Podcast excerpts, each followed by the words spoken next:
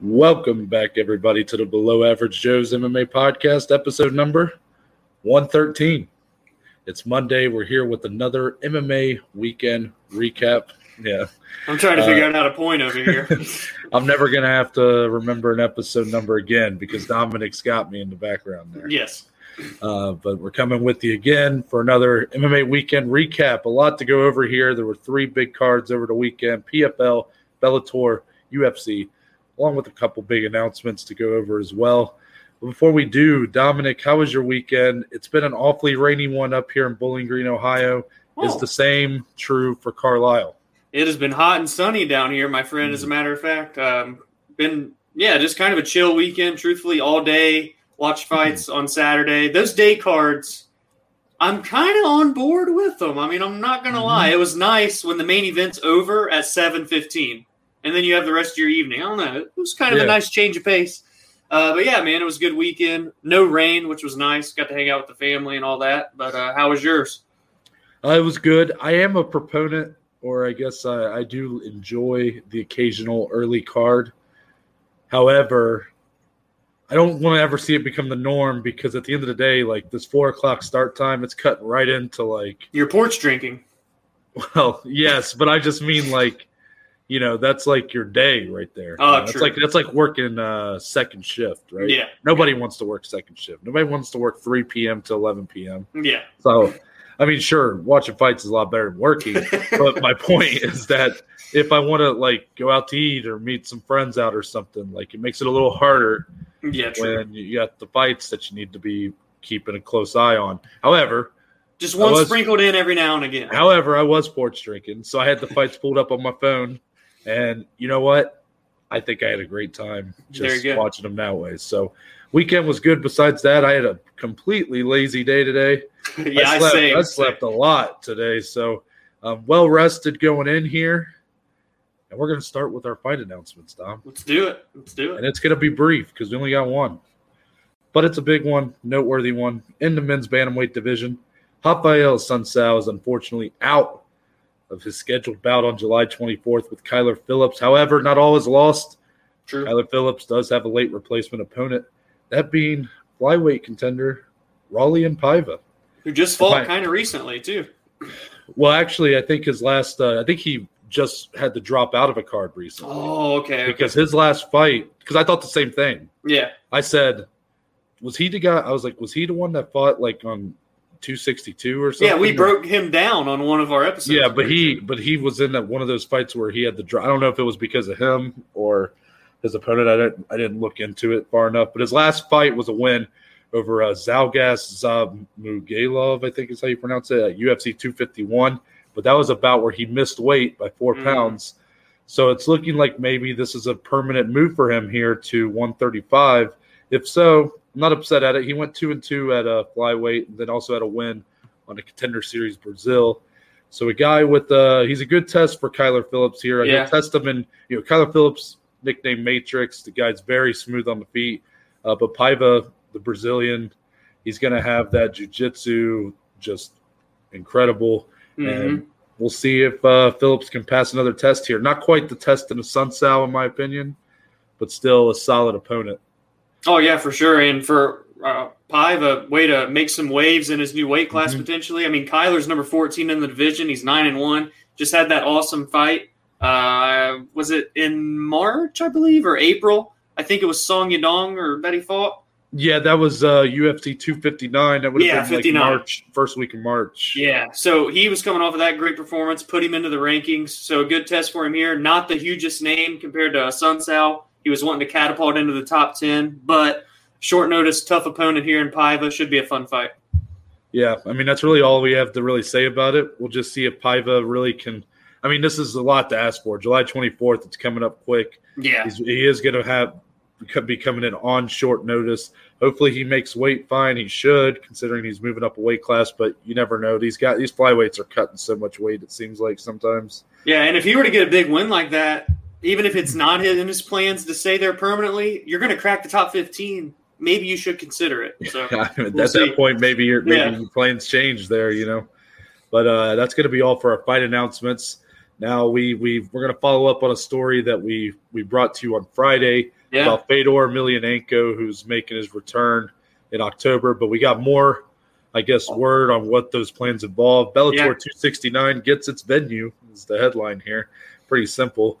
Uh, it's taking place on October 23rd, 2021, at VTB Arena in Moscow, Russia. Dom. First time ever for Bellator in Russia. Yeah, and you know this Emelianenko, probably the most famous fighter to come from Oh, yeah. Russia. If not, I mean, is Khabib's considered to Russian. It, it's it's Yeah. Habib, Fedor, and then there's a long Yeah. so um, obviously that's their headliner, but we still don't have an official opponent yet. However, we do have some names. Scott Coker himself yeah, has uh, given us names, saying he's been talking to Josh Barnett, Love it. Alistair Overeem, Love it. Junior Dos Santos. Love it. I mean, three two- legends. two former UFC heavyweight champions, and then you got Overeem, who is probably the most competitive of the three right now. Yeah. And truthfully, my question for you, I'm going to answer it first, but I'm going to bring it back to you, is going to be who do you want to see in this spot out of these three names, or if there's another name you have in mind? But my answer is going to be Josh Barnett. Mm. I didn't think it would be. I really didn't. But I'm trying to think realistically and also what do I want to see? Alistair Overeem is probably again, I said he is out of these three guys, he is the most competitive fighter going At this today. point in their career. But I but I think that that I actually think at this point in their careers, a fight with Overeem would be pretty much. I think it'd be a slaughter for Emelianenko. I don't think he would be able to hang with Overeem. I really oh, don't. really? I really don't. I mean, Emelian, how could you, Emelianenko is 44 years old. I mean, he's Yeah. still a tough guy. I know he's he, he beat like Rampage Jackson in his last fight, but I mean, it's it's a big step up from fighting you know an old washed Rampage Jackson and stuff like that to going to Alistair Overeem, who was knocking on the door for another title shot. Even though he kind of, I know he got beat up by Volkov, but Mhm. I mean, it's just a big step up. Could I be wrong in that assessment? Yes, but I think Emelianenko in his career, especially once he left Pride, he was very meticulous about kind of the matchups he would take, um, especially once you're in Russia. Yeah. Um, it appears that there's a lot of people working behind him to try to get him the most winnable fights, and that's not a slight on Fedor because at the end of the day, he's winning these fights. He's looking good. I don't want to act like they're trying to pull any shenanigans. I'm just thinking that Alistair Overeem, I don't think is a fight they're going to want right at this second. However, the Josh Barnett fight makes the most sense because these two have been scheduled to go at it multiple times in the past. They were supposed to headline a Pride card, um, never came to fruition. Then, do you remember when the the the, co- the clothing company Affliction had a short run? Yeah. uh, yeah. as an MMA promotion. I believe they had had two cards, and then their third card was supposed to be headlined by Fedor and Josh Barnett. Josh Barnett tested positive for steroids Ooh. about a week before, maybe less than that.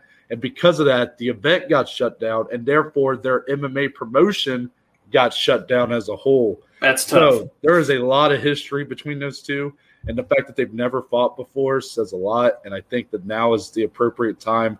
It looks like this is all signs seem to point Fedor's retirement fight.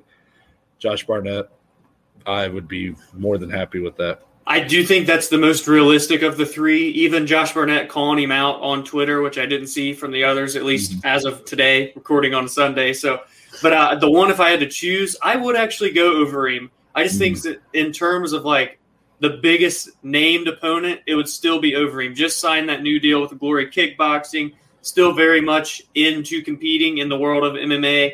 I think that would still be relatively competitive. I don't know. I, I just feel like Fedor could maybe shock some people. Overeem still got plenty of gas left in the tank. We've seen him more recently as compared to JDS, who fought shortly before him. Barnett, we've not seen in a while. So, just in terms of fresher memory and the biggest name, biggest fight that Bellator could do, I would go Overeem. But I do agree that Barnett is probably the most realistic of the three. Okay. No, I I'd be excited really no matter who of the three it is, even if it's Yeah. JDS or Overeem. Still, it's going to be a big fight. There's going to be a Oh, yeah. A lot of pop, a lot of you know, uh, what do you call it? Like just a lot going into it because it's All the looking like- promotional tools will Yeah, be nuts for because this is looking like Fedor's retirement fight. Um, so you know, I, I if Overeem gets put in that fight, though, I will be very intrigued to see how well Fedor at this point in his career can hold up. Because I, in my, in my head, and I could be wrong about this, I look at it like a bit of a mismatch right now. Yeah. But with that being said, we're going to transition. We'll come back to Bellator in a little bit, but we're going to transition to PFL six. Yes, sir. Friday evening. We're going to go over some of the winners and losers on that card, and the biggest winner has got to be the biggest gal, the best gal in PFL, Kayla Harrison, our Does neighbor, again, man. our best Our friend. neighbor, yes, true. She submits Cindy Dandois via armbar, four minutes, 44 seconds around number one. Dominic, we tried our best on Friday to give Cindy Dandois, you know, some credit, give her a chance. And, um, you know, I think we spent more time talking about Cindy Dandois' achievements than the fight actually lasted. this is So- probably true. So, what were your thoughts on this fight? If you have any anything new to really say, I mean, all I can say, Kayla Harrison smash, and Kayla Smash. Yeah. she's gonna win. I, I'm there's no doubt in my mind she's gonna win this tournament. And next step has got to be one of the big promotions, whether it's Bellator, UFC. Actually, hot take. I think it might be better for her if she goes to Bellator over the UFC right now. Well, okay, let's get into this so, first off, Kayla looked amazing as usual. We mm-hmm. kind of anticipated it, as did the whole MMA community. No slouch in Dandois, but Kayla's just too much. The Yeah. judo expertise. She was standing and didn't even look for a takedown early, was striking. Dandois shoots in for a takedown, gets stuffed. Big mistake there. Yeah. Was never able to get up after that. Kayla dominated. Gets the victory. Well- She's 10 and oh. 0. You know, we talked about on Friday how Dandois' biggest uh, skill coming in here judo. was her judo. She's a black belt, Yeah. but she's And going up against Kayla. Yeah. Kayla, two-time Olympic gold champion, right? Yes. So, So, eh, it's just there's levels, right? Yeah. So I do agree with you. Kayla likely steals this um, tournament, the Grand Prix, then one million dollars at the end of the year. Mhm. Next fight's going to be August 27th. That's confirmed now. She locked in the number two seed. Uh, just because she didn't finish the fight soon enough in round one to get the number one seed. Not that that seeding matters at all. yeah, But um, should she finish and win this Grand Prix tournament, whatever they call it, she'll be 12 and 0 at that point. Another million dollars in the bank. And then it's like, okay, what do we do? What do we do with Kayla Harrison? Because here's the problem. She's a 155 pounder naturally. She's huge. There's no other weight class like that in the prominent MMA organizations. Mhm. However, she's made 145 successfully once and made her opponent look like she was just in a very bad car crash. So she's proven she can look good at 145. But you mentioned Bellator may be a better option. I believe that Bellator would be willing to build a division for Kayla Harrison, as opposed to the UFC. They are not going to start a 155 pound division because they're struggling enough just to keep 145 relevant. So I think Bellator is like a more realistic option. But if Kayla really wants to stick to her guns and prove she's the best in the world, I'm not going to be shocked if she does decide to bump down to 145, get her body right for it, and want to challenge Amanda come next year. But I mean, only time will tell. I'm curious to see what your thoughts are there. yeah. So my question for you, uh, and I'll get into my thoughts, but my question for you is: Do you think long term uh, her fighting at 145 isn't plausible? Like, do you just not see it as a long term option? I don't because she's just she would have to make a lifestyle change because she is that physically just hmm. strong and built. Now, could she go down? I mean, we've seen Barboza was a natural 155 pounder for years, and he looks great at 145. So, I mean, maybe if she really wants to dedicate the time and effort, and that's where she sees more longevity, more paychecks, more exposure with the UFC, by all means, I could see her doing it. But if she feels more comfortable and natural at 155, I don't doubt that Bellator would be willing to build around her. I really think it's possible. Yeah, that's tough for me to answer that uh, in terms of would Bellator be willing to potentially start and then build a women's lightweight division around Kayla Harrison. I mean, I, it would probably be worth it, probably, but again, you know, it would be built around her. So you know, if Kayla isn't too isn't overly committed to Bellator, you know, let's say she's signing small fight contracts that it's going to be hard for Bellator to see the the plausibility in starting a division and trying to build it up. Yeah. So it all kind of depends on maybe contract status. You know, how committed is she going to be? Is it for the long term with her first contract, or is she going to be like, no, let me sign a two fight deal, win both of those, smash them, and build up an even bigger name, and then you're going to have to pay me more, yeah. that kind of thing. Or I'm just going to go to the UFC or elsewhere. That's why it is just kind of tough with Kayla being that lightweight fighter because you don't see many women's lightweights. That's the only I- issue. truthfully, and I and I again could be wrong about this. I do think 145 can be a plausible path for Mhm. her in the long term.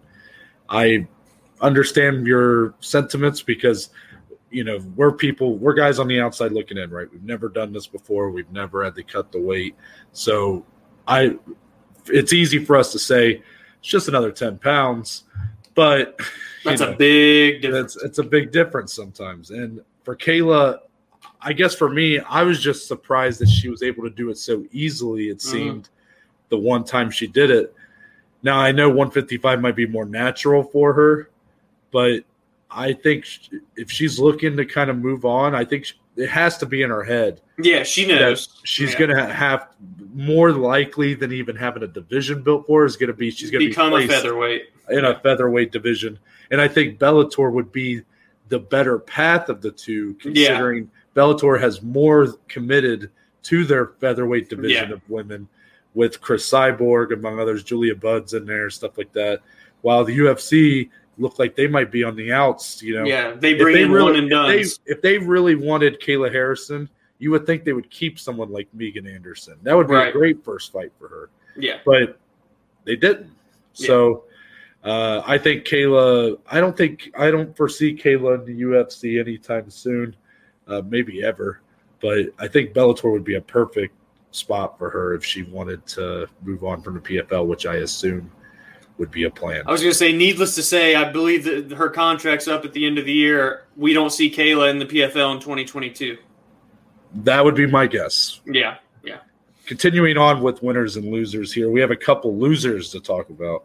Unfortunate at that. You know, we spoke a lot about Anthony Pettis on Friday and how this was a must win for him. I think he put up a better fight against Raush. Manfio. it was a really good fight. he still comes out on the losing side of a split decision.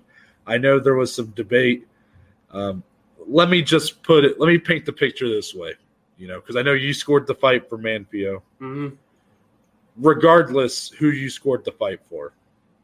You know, if you scored the fight for Pettis or Manfio, let's say that Pettis won that fight via split decision. Let's say one of the other judges gave it to him and he gets the nod. Would that have changed your outlook on his future prospects at PFL and in terms of professional MMA? Because for me, it wouldn't. Because ultimately, he still got beat up in the third round. Yeah, bad. He, I mean, that was the most decisive round. He's kind of had the two fights that have gone sort of similar for him, but in kind of the opposite way. The first Yeah. fight, the third round was where he had his shining moment, his glimmer Yeah. of hope. This fight, rounds one and two, he looks good, and then round three, he gets kind of pummeled. yeah, So to me, it's just I think the the years of wars are kind of catching up to Anthony Pettis. I don't think he can withstand the kind of punishment he used to be able to. I mean, that guy's been in some wars. You look Oh, at his yeah. track record. I mean, it, it's a killer's row, and he's been a champion. You know, he's really gone through a gauntlet. Yeah. He's got 36 fights now, man. Yeah. It's crazy. So it's just becoming obvious to me he can't really take the punishment like he used to. I mean, he's not getting finished in these fights. That's that's something. But these are opponents that you would think Anthony Pettis should be able to beat even at this point in his career, and he's Yeah. just not.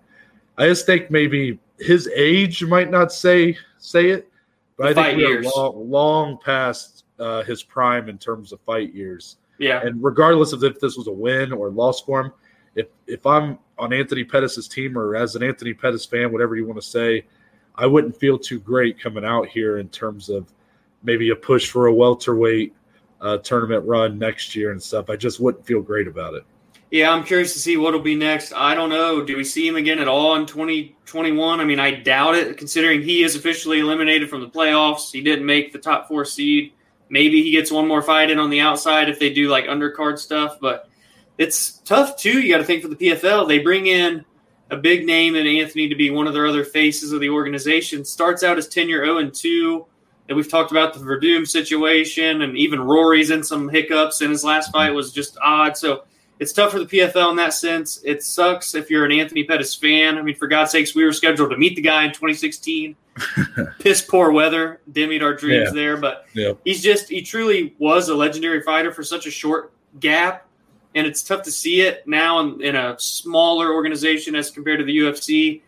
0 and 2 has some pretty convincing lost rounds where he nearly gets finished. To his credit, does survive, like you mentioned. So he mentioned when he first signed with PFL that he wants to do 155 this year, then do 170 in the following year. Will he still want to do it now? Maybe, but I just feel like the PFL's 170 division is full of even worse matchups and obviously the bigger guys for Anthony Pettis. So I don't know. Back to the drawing board. We'll see what comes next. I'll be curious to see what the PFL is interested in doing with him. I mean, that's my thoughts. You got to think this. We were not just us, but the community as a whole looked at Anthony Pettis as a favorite to win yeah. this tournament, and he goes 0 2. That's just yeah. a tough pill to swallow, um, and that's going to continue into our other loser probably of the of the night for PFL six, Lance Palmer. Yeah, the back to back featherweight champion, uh, champion tournament winner, whatever you want to call it. Um, he loses a unanimous decision in a very good fight, very competitive yeah. bout with Movlid Khaybulaev not to mention, Lance Palmer had lost his previous fight to, I believe, Bubba Jenkins. Bubba Jenkins, yeah. And um, with that, he goes 0 2, missing out on the playoffs. So we will have a new featherweight yeah. tournament winner for the first time. Now, I think that's healthy for the PFL. You know, yeah. you want to create parity, right? You know, I think I, I always think that's healthy in sports. However, for Lance Palmer to go 0 2 to not make the playoffs, do you think this is a a um, just in term maybe it's just that the division's caught up with them maybe they've recruited more talented fighters for these tournaments or is lance palmer's style just not holding up? Um, is it bad matchups? What is it dom? What, are, what is it that has got us lance palmer falling so hard? I'd say the talent pool, man. I mean, at the end of the day, this is a guy that was on top of the division for two years, but MMA just continues to evolve, and the fighters uh, inside MMA continue to evolve, and that's what we're seeing here in the PFL. They've had great fights this year, very prominent prospects, good veterans, a good mix of everything, putting on great performances, advancing into the playoffs, stoppages, submissions, all that fun stuff. And this was uh, another example of it here, and Lance falls short. It was a tough fight for him.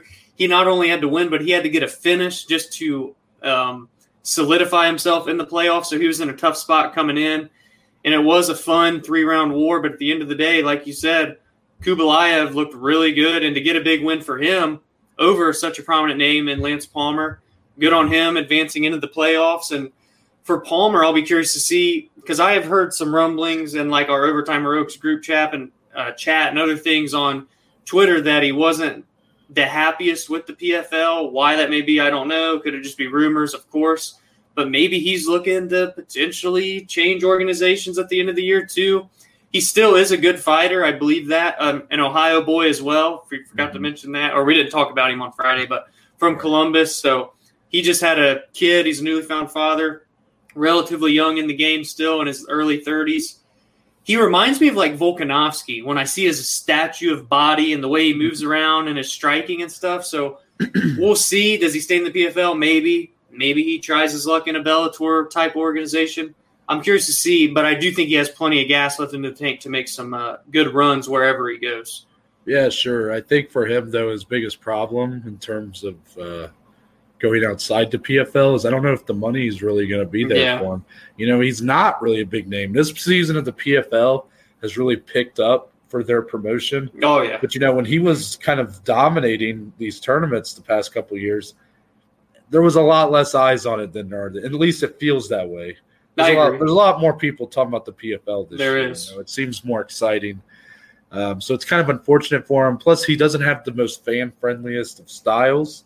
So I don't know what kind of um, what kind of offer he's going to get out there that's going to really suffice him, considering he's going from winning million dollar tournaments back to, to back, yeah, yeah, to potentially having to drop a little bit in terms of pay. But Um, I do think that he has some legs left to him. I just think that uh, bad matchups. It's a combination of Right. factors. Maybe you're right. He, if he's not been really happy, maybe it's just uh, hard to get that motivation. Whatever it might be.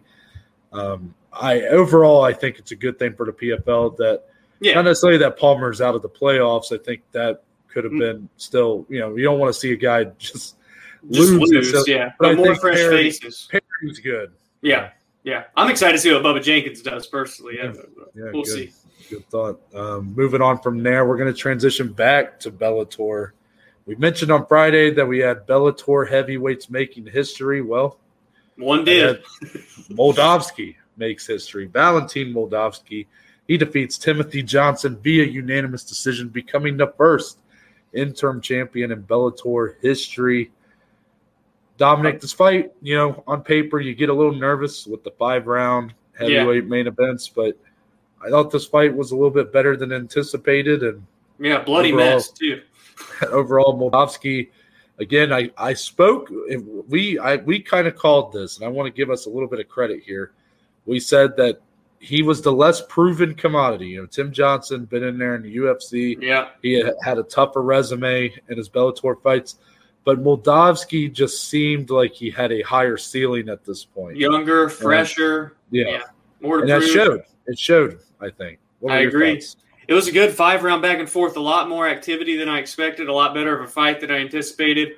I think it was a pretty clear uh, for Moldavsky. I scored it four to one personally for him. I was also watching that on my laptop and PFL, my TV, so I was kind of going back and forth. But from what I saw, I scored it four to one. He looked good. Tim Johnson still looked good as well. Had his moments. A lot of dirty boxing in the clinch. Good distance strikes. Moldavsky kind of showed it all. He's six and zero now in Bellator, an interim gold belt around his waist, and now he just awaits the return of Ryan Bader next year. I'm excited to see that matchup.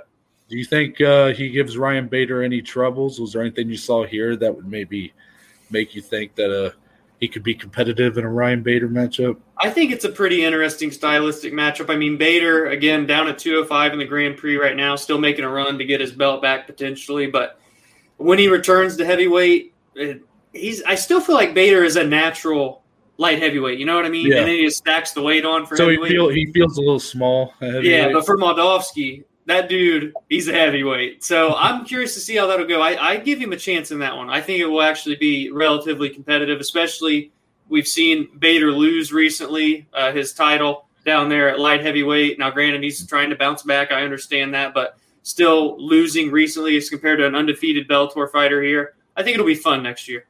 Nice. And then in our co-main event, a very decisive win. The UFC veteran Liz Carmouche gets the TKO over Kana Watanabe. 35 seconds to round number one. Could we have been could we have been more off base in our Friday Man. preview? We didn't give Liz Carmouche any time. I was No. all about Watanabe. I thought she had looked Rightfully fantastic. so.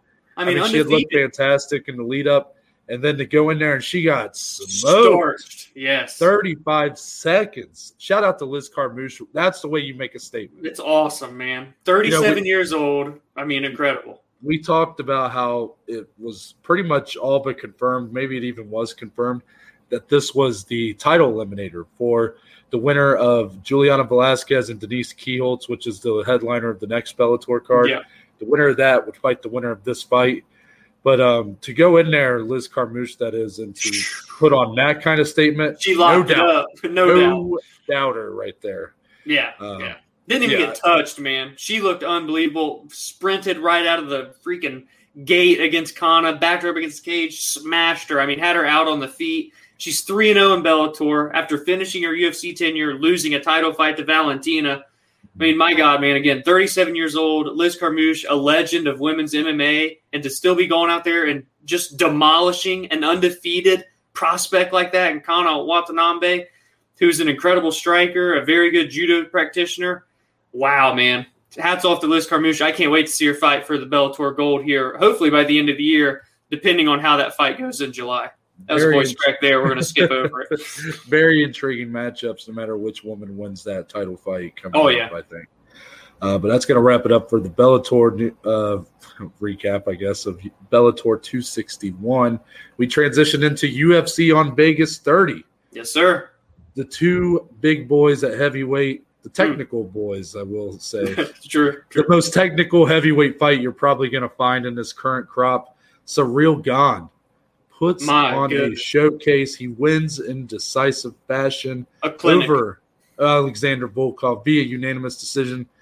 Uh, you know, I was surprised, if I'm being honest.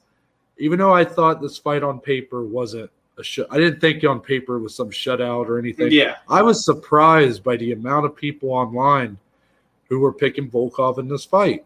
Yeah, I was, was surprised. I think it was more for Volkov than Gane coming in here, and I and I know there's factors that were in Gane's way. You know, his inex- relative inexperience. You know, mm-hmm. um, maybe just people not as aware of who he is. last fight either with Rozenstruik. Yeah, that's true. Volkov had more of a resume at this point in the UFC, but I don't know. I just thought Gane.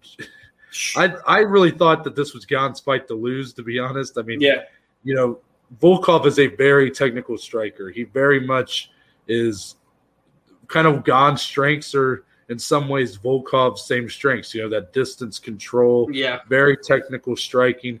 However, I just felt Gane's had been more impressive.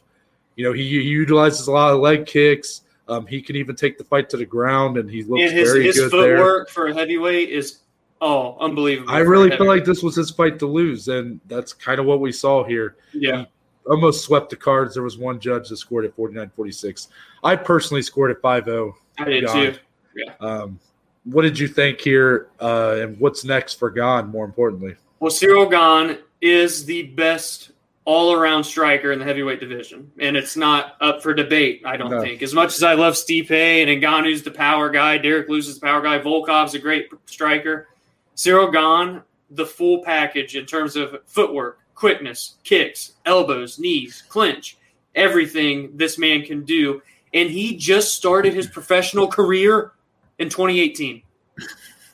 That that's scary to think about, man. Terrifying. And putting Paris on the map. I mean, he's out there fighting out of France. This dude has the marketability behind him. He's well, very well respectful. Uh, he speaks fluent English as well as obviously French. This guy has everything about him to be a superstar. And this fight was the Rozenstruik times 10. The output from Gane was way better. The power shots were there just everything he did looked like that's what we thought we were going to get in Rozenstruik fight, but he delivered it here against a six foot seven tower of a man in Alexander Volkov's. He shut down any bit of offense that Volkov could offer. Anytime Volkov would land, he'd answer right back with a few more. I, I it was really a shutout performance for me. He truthfully, more than likely, just became a number one contender for a belt. Thank you. I stand by that. Gane looked so good here. Yeah. And I saw a lot of people kind of, um, you know, saying that this fight was boring, kind of comparing it to the Rozenstruik fight. Oh, it was so and much I, better. I, I, disagree. This yeah. fight was just so technical that I compared a lot. It maybe it's probably even a better fight than the one I'm about to compare it to. But if you guys didn't like Stephen Thompson versus Darren Till, yeah, then maybe you won't like this. But I personally enjoyed that fight, so I enjoyed this one. Here's why m- mostly. Even in the lulls in action, it always felt like these guys were just one strike, the perfect yep. strike away from ending it. And yep. that's what keeps me intrigued, invested in a lot of these fights. Even if the output's not crazy high and there's knockdowns and all that, when you have guys that are as good of strikers as these that are playing a game of chess essentially, and you know, at any second, the right kick, the right punch can land, and it can really shut either one's lights out, especially at their weight class, a heavyweight.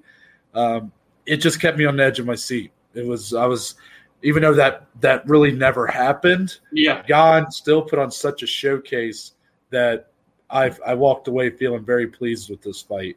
Oh, yeah. Now, I want to continue with what you were saying about Gane. In my opinion, should be next after Derrick the winner Lewis. of Derrick Lewis, Francis Ngannou. Whoever wins that fight, when it happens right now, looking like September, I think Gane should be the next title defense for either Ngannou or the first one for Lewis. Yeah. I know you got Jon Jones waiting out there. You got Stipe Miocic waiting out there. I personally don't see the UFC giving Stipe an immediate rematch at this. I, at this point, I just don't see it. I think he's, even though there's there is a trilogy fight to be made if Ngannou mm-hmm. wins.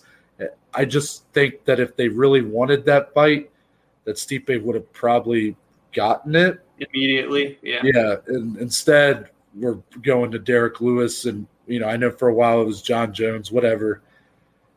So I don't think that fight's gonna happen. And a lot of people are pitching Stipe versus Gane on Twitter. I don't foresee Stipe to really take any other fight. And you guys yeah. can complain about that. We can complain about that. But let's be honest, Stipe at his point in his career, he has nothing left to prove. He can walk away. He can yeah. walk away. And honestly, we I might prefer it if he did at this point. Like, you know, you can walk away, you can continue being a firefighter, being a dad, all that, have a great life. Do you really need to beat Ngannou with a second time?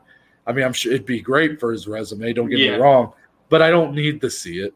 And I don't think, and I just don't see the timing working out for him like it did when he got that rematch with Cormier. That was a lot of luck. That mm-hmm. kind of, a lot of just things kind of happened at the right time for him to get that rematch. Um, and then you got Jon Jones, who has said he will not fight in 2021. He is waiting until 2022 at this point.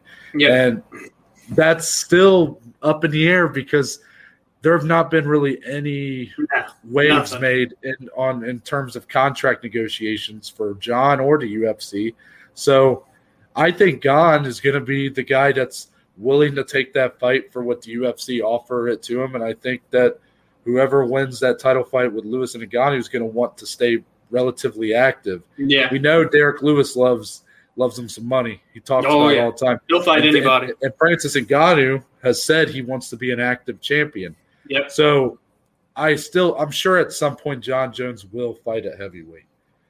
But do I think he is the title fight after Lewis and Ngannou? No, I think I think Gane is now going to be next. Yeah, I'm sure Jon. I'm sure in the UFC's mind, if Jon accepts an offer, he gets it. But I don't think it's going to happen by the time they're ready to run it with Gane or whoever. Gane's going to be next, in my opinion. I'm putting that in, marking it now. That's what's happening. Gane will be the next title fight after Derrick Lewis and Gane.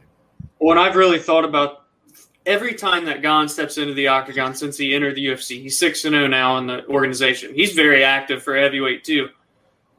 When he steps into the octagon and each fight that progresses, you see him get better, and I just think every time that door locks, he's a future heavyweight champion. There is just an aura around this man, and the skill set is there, so well rounded. I truthfully think I don't know whether it's going to be, you know, this next fight is he going to become champ? Maybe, but I think one day this man is going to have a UFC gold belt around his waist, man. I think he really has it all, and to be so young in the game. that's just terrifying for all the other heavyweights they're going to have to fight this guy at some point. Completely agree. I, I stand by this guy's a future champion. I think he's the toughest matchup for someone like Francis Ngannou. Don't get me wrong, Ngannou can totally win that fight. Oh yeah, one shot and it's over. But I think that uh, the mixture of skills that Gane possesses, the footwork, the technical striking, the ground game, I think it's uh, his size. Even I think it's uh, a tough matchup for the current champ.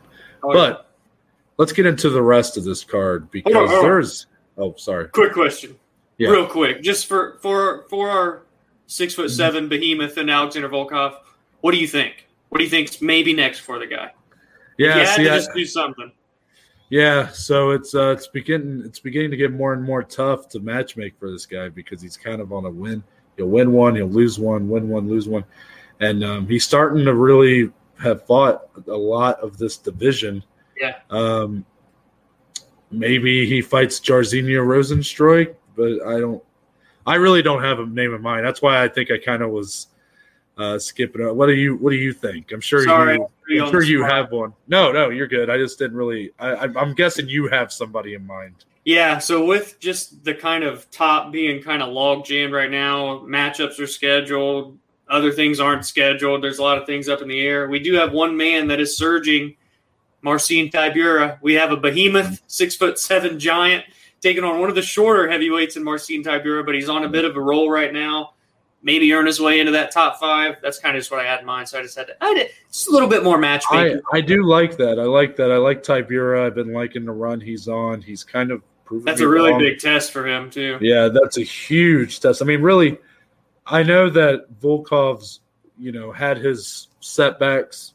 You know, again, his record's better than I, I thought it was in the UFC. You brought that up. Yeah, What is he, seven and three now? seven and three now. Yeah, Uh, I mean, yeah, he's got three losses in UFC and pretty high profile matchups, but he's always going to be one of the tougher matchups for anybody in this division. His size, his striking. did you notice how much physically more strong he was too? I was, yeah, I should have brought, I should have said something about that. I noticed they they put pictures out before Yeah. the the fight the card, and I saw him in his like in his gear, and I was yeah, like, it was so noticeable. hell? I was Yeah. like, he looks huge. he weighed in at 265, the limit. And he came out and was like, damn, it's very noticeable. So we'll see how that goes for him in the future, too. Yeah, but uh, let's get into the rest of this card because Dom, this card really delivered. You It know, was a great fight night. man. not a you know amazing card on paper, but as we've said time and time again, these cards aren't made on paper; they're made in the octagon. And very true. the, the prelims, especially, just Yeah. kind of. And what I think the big takeaway for me on the rest of this card is going to be is that not so many of these these fights. It was like perfect because these fights were competitive, they were back and forth, but ultimately there was a decisive winner Yes. Yeah. finishes galore, but it wasn't just one sided beatdowns. It was back and forth. yeah. Um, some of the fights I want to talk about here. We'll start on the main card and work our way down. Fight of the night is probably going to be the, the fight that was the closest, so not really going into what I just said. Also, a fight that went to a decision. Timur Valiev and Raoni Barcelos Really good a fight. great fight. Now I'm curious because this ended up being a majority decision. One judge scored it a draw. Were you surprised that Valiev got the nod? No, I, I I thought he had one, two to one. Uh, Barcelos, I believe it was round two where he looked really good, if I'm not he mistaken. dropped he dropped Valiev twice. But uh, a end. 10 8 round was crazy to me. I couldn't believe there was a draw scored by one of the judges. I didn't think it was a 10 8. It was very fun and back and forth. I know we didn't talk about it on Friday, but it's hard when we're nitpicking for multiple cards. We got to Yeah. just fit some stuff in. I knew this was going to be a banger. Barcelos is a guy that had a ton of hype going into this one. And then uh, for his opponent there in Valiev, his biggest win over a surging prospect there. So that was really the battle of prospects good on him for getting the nod, the 50K bonus as well. He said he's going to buy his mom a house with it, which is awesome. So uh, shout out to Valiev. I'm excited to see what next. What is next? It was a, a very good back and forth three round war. speaks to the talent of that men's bantamweight division. Yeah, and these, I mean- neither of these guys were ranked coming in here. And you got nuts. one of the most technical bouts um, you'll see. And, you know, Barcelos, man, even though he lost the decision, comes out looking great. I mean, he put it on Valiev Oh. at the end of that second round. And I mean, ultimately, that kind of stole the round. That's why I wouldn't have scored it a 10 8 Yeah, because Valiev looked like he was winning the majority of that round. And then Barcelos knocks him down not once, but twice. yeah, Um, really had him hurt. Um, I was not watching, like, I was watching the fight, but I wasn't scoring the fight. Like, I wasn't Mhm. watching that closely. yeah. So I was actually surprised when the judges' scorecards got ran off because I thought Barcelos won. Because rounds one and three in my head, like when I was watching, I thought were just very close. Yeah, And then round two, I thought was a clear Barcelos yeah. round. He had the one But- clear round. But it appeared, according to most of the voices I've heard talk about this fight, that Valiev won according to the way we jo- judge fights. Yeah. Uh, this isn't pride, so Yeah, Barcelos round by round. going to win. yeah, However, uh, we're going to move into another fight on the main card. This one, a big disappointment. oh man, Andre Fili and Daniel Pineda, the fight that we had spent so much time talking about, ends hmm. in a no contest due to an eye poke. And Andre Fili, the best he's ever Oh, looked. wow, Man, but Pineda. Pineda being able to withstand the punishment. Dude, I when he ate that shin to the head, that cutting, this dude's made out of pure He metal. like two, he ate like two leg kicks to the head. crazy. Meanwhile, he's. ta- I mean, okay, we we I've said about Pineda before. His striking defense ain't there. Yeah, and this fight, and this fight was even more so. Fili was precise. He was Yeah. landing at a very efficient rate, and it was hurting Pineda. But he wasn't going out. Pineda also landing a lot of underrated calf kicks. Uh, the commentary team was making note of him, but I think that that left leg of Fili was near immobile. Yeah, So going into that second round, most people were looking at this fight even now and say, "Well, that was a one-sided beatdown for Fili." Maybe, more late kicks. but I'm just saying, man, if that that was anybody's fight in that second round, and this fight was really looking like it might live up to kind of what we were saying. But Andre Fili looked fantastic. What did you think here? I know you you really dug, dove deep into these two prior for your articles. So, what were your thoughts? it, it lived up to it for the short time we got it. It's so unfortunate for both guys because Pineda was withstanding the punishment and is always willing to take one to give one back, and that's what he was doing. The leg kicks were really starting to take a factor. Fili, the best performance, one million percent of his career. He really looked like he was coming into his all-out prime in that bout. The wrestling, even when it happened, was great. Striking was so clean and precise. His movement, everything. Fili looked incredible. And to get a no contest like that when Pineda was trying and trying, the referee was holding up fingers and he was literally straight up guessing. Unfortunately, he guessed wrong, so he couldn't see him. The eye poke hindered him too much.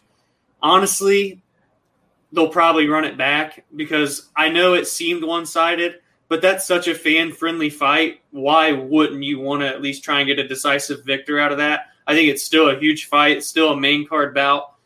I, I'd be completely okay with them running it back. And, you know, for all we know, Pineda could come out and make adjustments and beat Fili. I mean, that really is the type of stylistic fight that those two have against each other. You just, it's a toss up. Nine out of 10 times, you just don't know who's going to win. Not to mention the leg kicks of Pineda were really affecting Fili to the point where maybe a couple more, and Fili's looking like um, our man Jimmy Crute when he Yeah. fought Anthony Smith, and Yeah. you know that ends a fight right there. I mean, that's how close it was in my eyes to like, even though Fili was definitely like getting the better.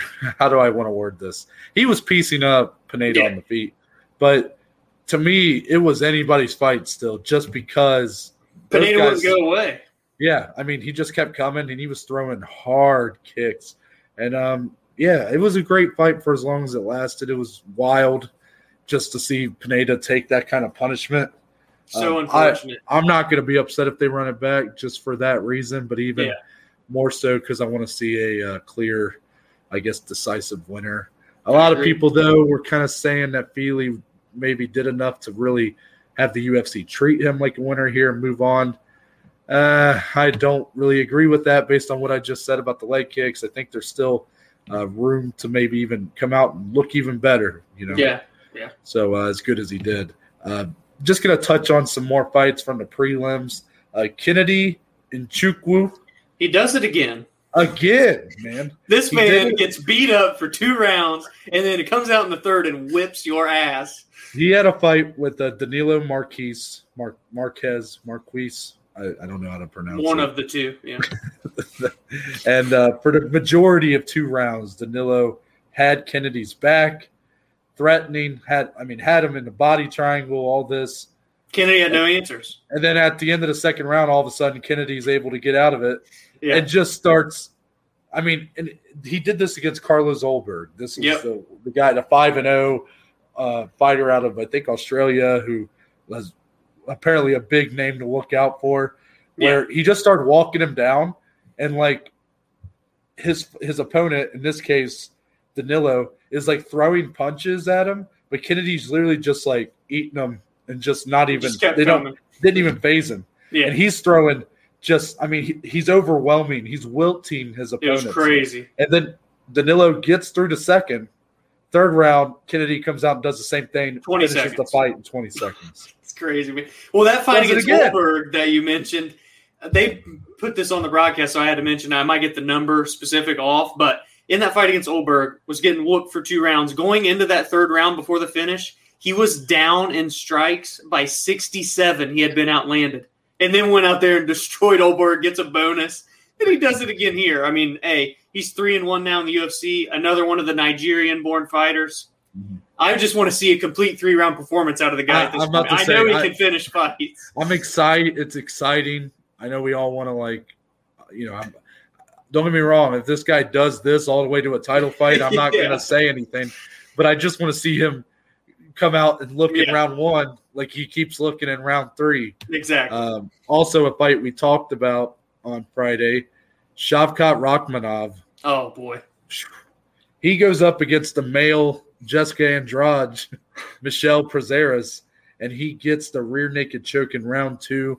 Mm. Talk about a fighter who just at, by the end didn't want to be in there. Michel Prazeres, no disrespect, it just, I mean, Rakhmonov just had Prazeres had nothing for him. Rakhmonov looked like he was two weight classes up, by the way, too. Yeah, I mean the size difference was incredible. Yeah. to watch. I mean, it was like watching Stefan Struve and Demetrious Johnson. I think is what you said. Yeah. And um, yeah, I mean, shout out to Rakhmonov. He passes the test. This guy, Yeah. I'm, I'm ready to see him get top 15 opponents here soon. I, I Uh, wouldn't be surprised if they do it next. He's Yeah. 14 and 0, all 14 wins by finish. I mean, come on. Yeah, Very impressive stuff from him. Also, Jeremiah Wells making his UFC debut, correct? Welcome. Welcome to the UFC. And he goes up against Warley Alves, who was coming off a great win over another prospect in Mounir Lazzez, knocked him out. Warley Has Alves also beaten Colby Covington. by the Colby. Covington. There you go. And Jeremiah Wells, after Alves threatened with a submission in the first round, a very competitive first round that I I, I don't remember, but I probably would have scored for Alves. Yeah. Wells comes out in the second, puts Woo. him to sleep. That dude's got Nasty power. stuff. Nasty stuff. So what an entry for Jeremiah Wells.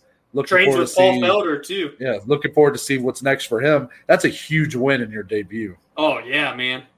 And then uh, kind of the last fight to talk about here, Julia Avila. Raging Panda. a star making type performance here. Really was. Julia Stoliarenko.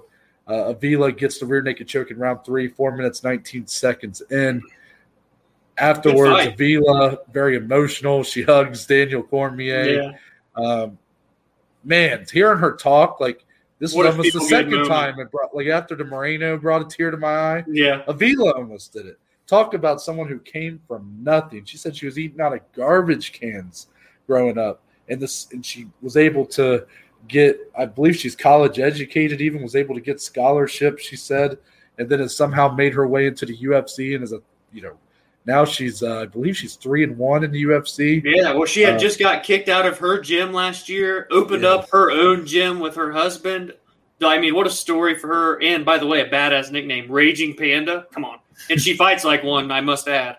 What So a beast. now she is a name that I am not going to forget after Oh, that yeah. performance. Not only in the cage, but out the post fight interview, Yes. she made a star out of herself. In my opinion, I don't know. Like when I say star, I'm saying it loosely here. I mean like she has become a name that I think a lot of people are going to be glued to the screen when she's on now. That's a good So way to put it. That's a, that's a good good base for her if she continues to keep winning. She can grow this into something big.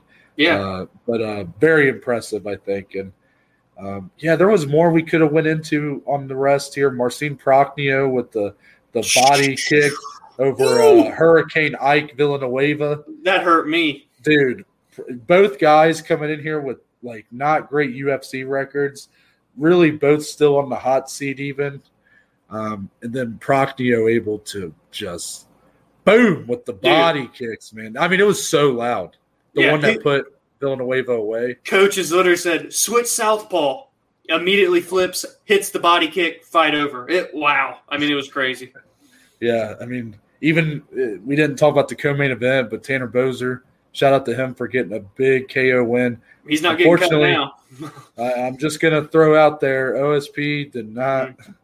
Oof. That's two times heavyweight OSP. Just ain't for me. We he's He- a two oh fiver man. This time was different, in my opinion, though. just the whole man. performance wasn't the usual. didn't look like he was there. You know, Yeah. mentally just checked out. Maybe And just Tanner looked like he had a chip on his shoulder. Yeah. So, you know, shout out to Tanner Boser. I know there was some controversy with the potential fence grab. I think it's obvious He didn't grab it wasn't a fence grab. I can see why. I mean, it looked that Yeah. way. Yeah. yeah. But when you see the replay with the angle, it's not a fence grab. But Yeah. I still, uh, hopefully, enough people have seen that, so it's not really much controversy anymore. Right. Uh, anything else from this card for you, Dom, that you want to talk about? I think that pretty much takes up everything. It's on to the next. Yeah. So, um, kind of what's coming up this week. We do have a bit of a lull in our MMA content just because um, no promotions are really having cards this week. Fourth of July like, weekend, like I guess. for uh, which I understand that maybe it's just a ratings lull, even like maybe Yeah. not a lot of people watching TV because fireworks and what you know, like grilling out all that. But I felt like this was a. I feel like this should have been an opportunity for one of these promotions to step up and put a card on. Put If a, on a banger card, yeah. Yeah, like just throw a card on there that you don't have competition this week. But nobody decided they wanted to put a card on, so we're still kind of t- TBD if we'll have a Friday episode, just depending on if there's a lot of news. If there's a bunch week. of stuff that comes out this yeah, week, then, yeah. then we'll do it. But it, as of now, it's not looking like it. But we'll see. Um, Wednesday though, we will have an episode, so it will be a two episode week. yeah. Uh, we don't know what that episode's going to be quite yet, but another special episode. Um, you know, what kind of falls in line there. So be on the lookout for one of those. And uh, yeah, we'll probably let you know by then if we'll be doing a Friday episode or not. And Noah, hey, I just got to add real quick. Yeah. The next time we're breaking down a UFC card, it's Conor McGregor and Dustin Poirier 3. Just Mhm. everybody get ready, get buckled in. If you're not subscribed, subscribe. If you're not liking, following, get going on it because uh, it's coming. Yeah. Why don't you tell the people, Dom, where, Where they can do all that? Yeah. Well, you can follow me on Twitter and Instagram at DSLEE14. Lots of good content over there. But more importantly, if you don't want to follow my ass, you can follow both of our asses at BAJ underscore MMA podcast, continuing to build the community. Really starting to interact a lot more with you guys on Instagram, Twitter, all that fun stuff. If you got suggestions, shoot us over there on social media or just vote on our polls. We do all kinds of fun stuff. We're starting to uh, whip it out more and more. So uh, follow us there. And Noah, take us away. Yeah, for me, uh, you can follow me on Instagram or Twitter at ntbaker underscore. If you go to my bio on those, there is a link to our link tree. Has all the platforms that the podcast is on. So if you want to follow us on uh, Spotify, Apple Podcasts, Google Podcasts, you can do it there. Uh, there's a link to the YouTube channel, so you can scr- subscribe to us if you're not already. Um, there's also a couple links for our anchor page. If you want to leave a voice message, you can do it there. Let us know your thoughts on the McGregor Poirier trilogy fight. Who's going to win, along with maybe who's going to win the Stephen Thompson Gilbert Burns fight if you're interested in that. Let us know about that one too. Um, also, there's a link on there if you want to donate to the podcast. Uh, just money that's all going to go back into improving the quality of the podcast. So uh, if you're willing, the link is there. But with that, we're out. We're going to see y'all on Wednesday.